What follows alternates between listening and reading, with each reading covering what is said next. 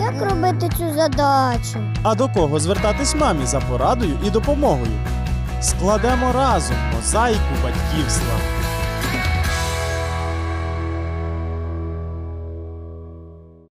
Я Олена Стангеліні, вітаю вас. Кожен день мами складається з простих малопомітних справ, а також різних іноді несподіваних ситуацій, у яких їй потрібно зробити правильний вибір. А про деякі речі нам треба подумати заздалегідь. Наприклад, чи дати дозвіл на проведення щеплень дитині. І про це сьогодні у програмі.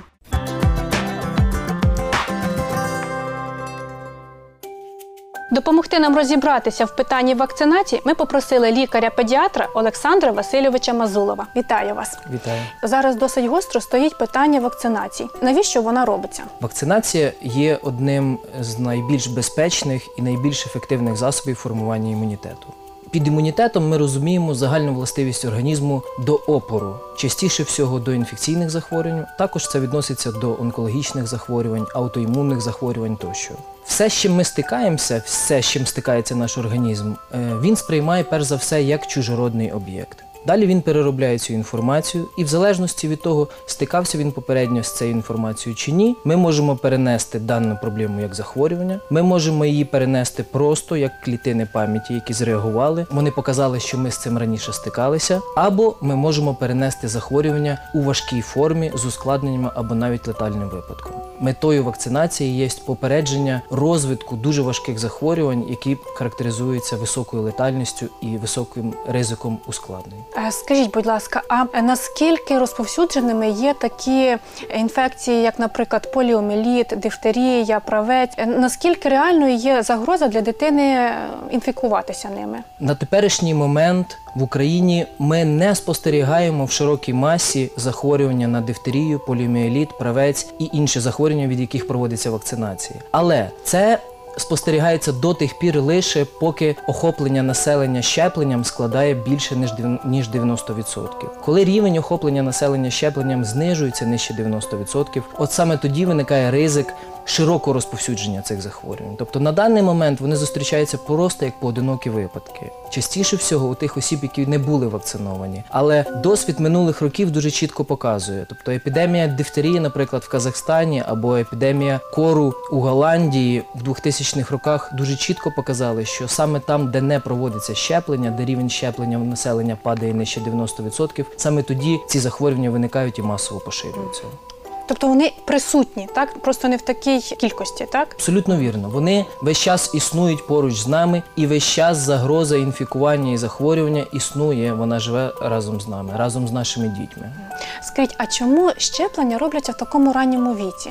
Щеплення робляться в тому віці, тоді, коли доцільно захистити організм дитини від е, розвитку захворювання. Наприклад, в Україні перші щеплення, які робляться дитині, це щеплення від гепатиту Б та щеплення від туберкульозу. Чому? Тому що найбільший ризик для дитини новонародженої захворіти на гепатит від матері, тому що мати може, наприклад, не знати, що вона є е, носієм е, гепатиту, тому що вона, наприклад, може перед пологами за 2 чи 4 тижні відмітити стоматолога, наприклад, чи зробити манікюр собі, і таким чином під час пологів інфікувати дитину, і у неї може бути розвиток гепатиту, який самий найбільш небезпечним є саме протягом першого року життя.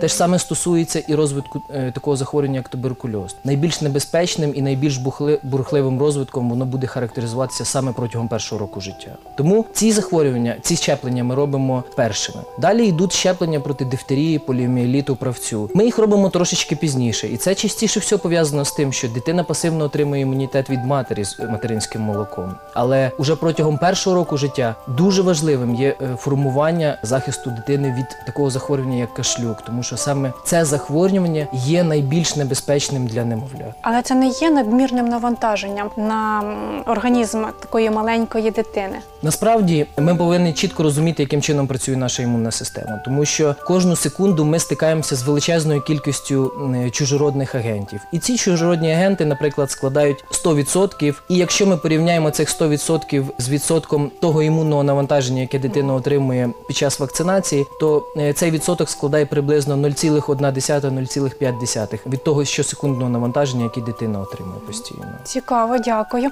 Е, Скажіть, а е, є більш важливі щеплення і менш важливі щеплення? Найбільш важливі щеплення уже відкладені в календарі щеплень в Україні. Тобто е, на даний момент в Україні проводиться вакцинація проти 10 захворювань, і вони реально є найбільш небезпечними для наших дітей. Тобто, все, що в календарі є, потрібно робити, так? Абсолютно вірно. Абсолютно вірно. І кількість щеплень, які робляться у нашій країні, на жаль, набагато менше, ніж кількість щеплень, які проводяться в інших країнах. Тому що в нашій країні не проводиться щеплення, наприклад, проти такого захворювання, як вітряна віспа. В нашій країні не проводиться щеплення, е, наприклад, проти ротовірусної інфекції, проти пневмококової інфекції. Це також ті інфекції, які характеризуються дуже серйозним ризиком ускладнень і дуже високим рівнем смертності у дітей. Олександр Васильович, але ось ми знаємо, що майже усі діти хворіють, наприклад, вітряною віспою. І здається, все обходиться. А в чому небезпека? Чи не варто їй перехворіти в дитинстві для того, щоб ну, був уже свій власний імунітет? Е, Дійсно, ми звикли до того, що вітряна віспа це просто звичайне захворювання, коли дитина має Прищики. не, е, невелике підвищення температури тіла, вона ходить е, з прищиками, вона ходить е, обмазана зеленкою і нічого страшного не відбувається. І дійсно це відбувається таким чином у 99% випадків. Але е, проблема в тому, що це захворювання є дуже небезпечним для тих людей, які мають вроджений чи набутий імунодефіцит. Такі ситуації можливі. Наприклад, людина може народитися, дитина може народитися з так званим вродженим імунодефіцитом. Тобто є група захворювань, які характеризуються природною неспроможністю імунітету працювати так, як потрібно. Є група дітей, які можуть мати набути імунодефіцитні стани. Наприклад, діти, які отримують тривалу хіміотерапію з приводу онкологічних захворювань. Це діти штучно мають імунодефіцит, тому що в даному випадку ми також пригнічуємо імунну систему за, допомогою е, цитостатиків, наприклад. Е, Діти, які мають хронічні захворювання нирок, наприклад, гл- гломерулонефрит, вони можуть тривало отримувати стероїди і також цитостатичні препарати, які також впливають на, е, е, на, на реакцію імунної системи. От саме в цих випадках вітряна віспа може бути е, летальним захворюванням.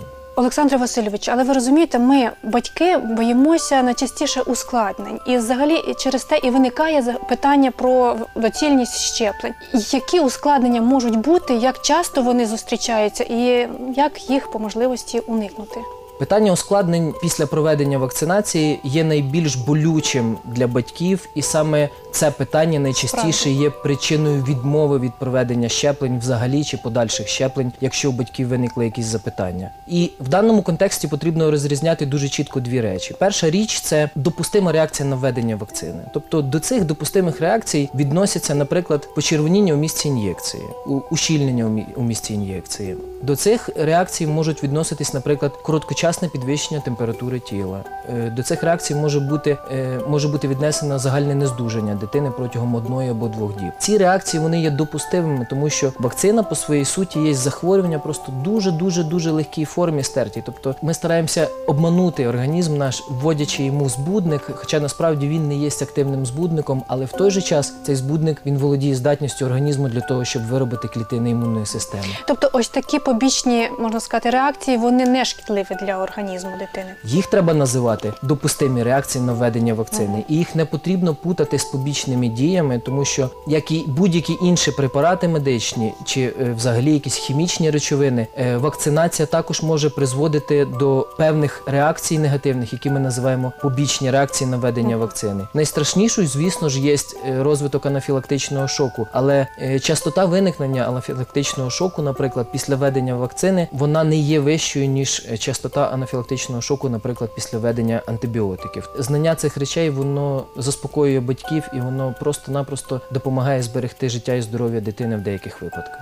Олександр Васильович, а я ось чула таку думку, що діти, яким проводилося щеплення, вони мають більшу схильність, наприклад, до гострих респіраторних вірусних інфекцій, до алергії. Ви помічали такий взаємозв'язок в своїй практиці? Насправді, якщо подивитися на наш календар щеплень, то протягом першого року життя дитина отримує вакцинацію у пологовому будинку. Далі дитина отримує вакцинацію у віці 3, 4, 5 місяців, е, у віці 6 місяців і у е, річному віці. Тобто, фактично, один раз е, в місяць, тобто 5 разів протягом першого року життя, дитина вакцинується. Звісно ж, у дитини в цей період життя є можливим розвиток, наприклад, вірусної інфекції. І до речі, ці поняття вони дуже часто путаються, і ці поняття дуже часто змішуються. Тобто, дуже часто буває така ситуація, коли дитині проводиться вакцинація, і після цього цього на перший ду- в першу добу або на другу добу дитина захворіває, має нежить, підвищення температури тіла, і батьки трактують це як ускладнення після введення вакцини. Це абсолютно не має ніякого причинно-наслідкового зв'язку, і ці речі вони є просто звичайним співпадінням у часі. Що стосовно алергії, то е, тут також потрібно розуміти дуже одну цікаву річ. Наша імунна система, е, чим більше стикається з зовнішніми інфекційними е, чинниками, тим менше. Наш організм має схильність до розвитку алергічних реакцій. Справді? І це дуже чітко доказано в тих сім'ях, де є не одна дитина, а де є три чи чотири дитини. Тобто кожна наступна дитина має все нижчий і нижчий ризик розвитку алергічних захворювань. По своїй суті, вакцинація і є е, маленьким безсимптомним інфекційним захворюванням. Тобто це є один крок е, від розвитку алергічних захворювань. Цікаво. А що ви скажете на таку, наприклад, хворобу, як аутизм? Її теж пов'язують часто з щепленнями, або, наприклад, навіть інтоксикацією.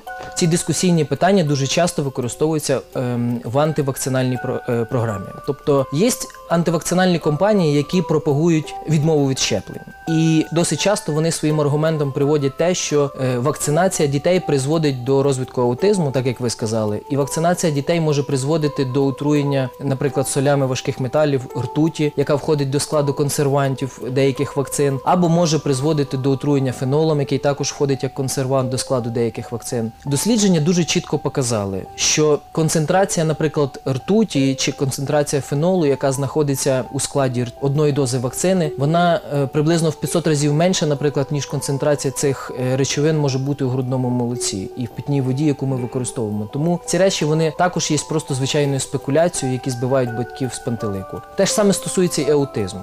Тобто доказів того, що вакцинація призводить до розвитку аутизму, абсолютно немає. В такому випадку потрібно дитину якось готувати до щеплень. Дитина має бути здоровою. І то цей фактор він є досить відносним, тому що, наприклад, у розвинених країнах легка форма гострої респіраторної вірусної інфекції, навіть із субфебрильною температурою, не є протипоказом для проведення щеплення. Іншим недоцільним прикладом може бути, наприклад, обов'язкове ультразвукове дослідження тимусу або виличкової залози, яке також останнім часом досить розповсюдженим є в українській практиці. Ті випадки, коли у дитини знаходять збільшення виличкової залози, вони абсолютно не є протипоказом для проведення е, щеплень. І ще одним так званим методом підготовки дитини до проведення вакцинації є використання антигістамінних засобів. Тобто дуже часто е, рекомендується дитині за 3-4 дні до проведення вакцинації дати антигістамінний препарат. Справді я теж давала. наприклад, лоратадін, так. І ще 3-4 дні після вакцинації також дитині дати антигістамінний препарат. Це пов'язують з тим, що ми зменшуємо ризик е, можливих алергічних захворювань чи можливих алергічних реакцій. Знову ж таки, е, з, медичної точки зору це ніякого відношення до реального життя не має. Тому, якщо Це дитина здорова, нас, мам, мабуть, більше, так? Мати має довіряти медичному працівнику, який має оцінити стан здоров'я дитини перед проведенням вакцинації, і це буде найкращим заспокійливим засобом для матері. Олександре Васильовичу, дякую вам. Дякую вам за відвертість і бажаю усім нам і нашим дітям здоров'я. Дякую.